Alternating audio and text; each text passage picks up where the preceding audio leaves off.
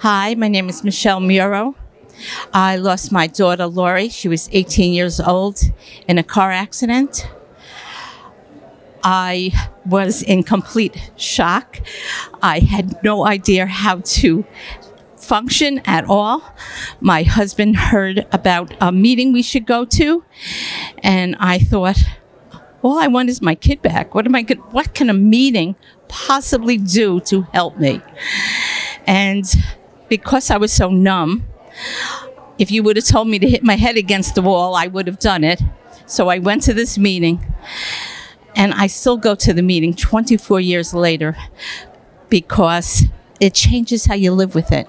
I could have never survived if I didn't go to the Compassionate Friends. I also have a son, Keith, who didn't never wanted to hear about the Compassionate Friends. If I brought up the name, he would say, "Oh, that's not for me. Don't even talk to me about it." Five years, they had a sibling meeting outside his bedroom door, and he never opened the door and participated. What I did is told him, "Come travel with me, and you will." Just go on vacation, and uh, that's all I had to do. He came on what he thought was vacation, and the siblings grabbed a hold of him, and now he runs sibling meetings. He runs a chat.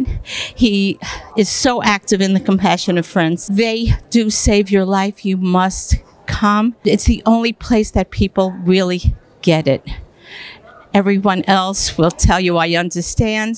No one understands unless you've lived through it.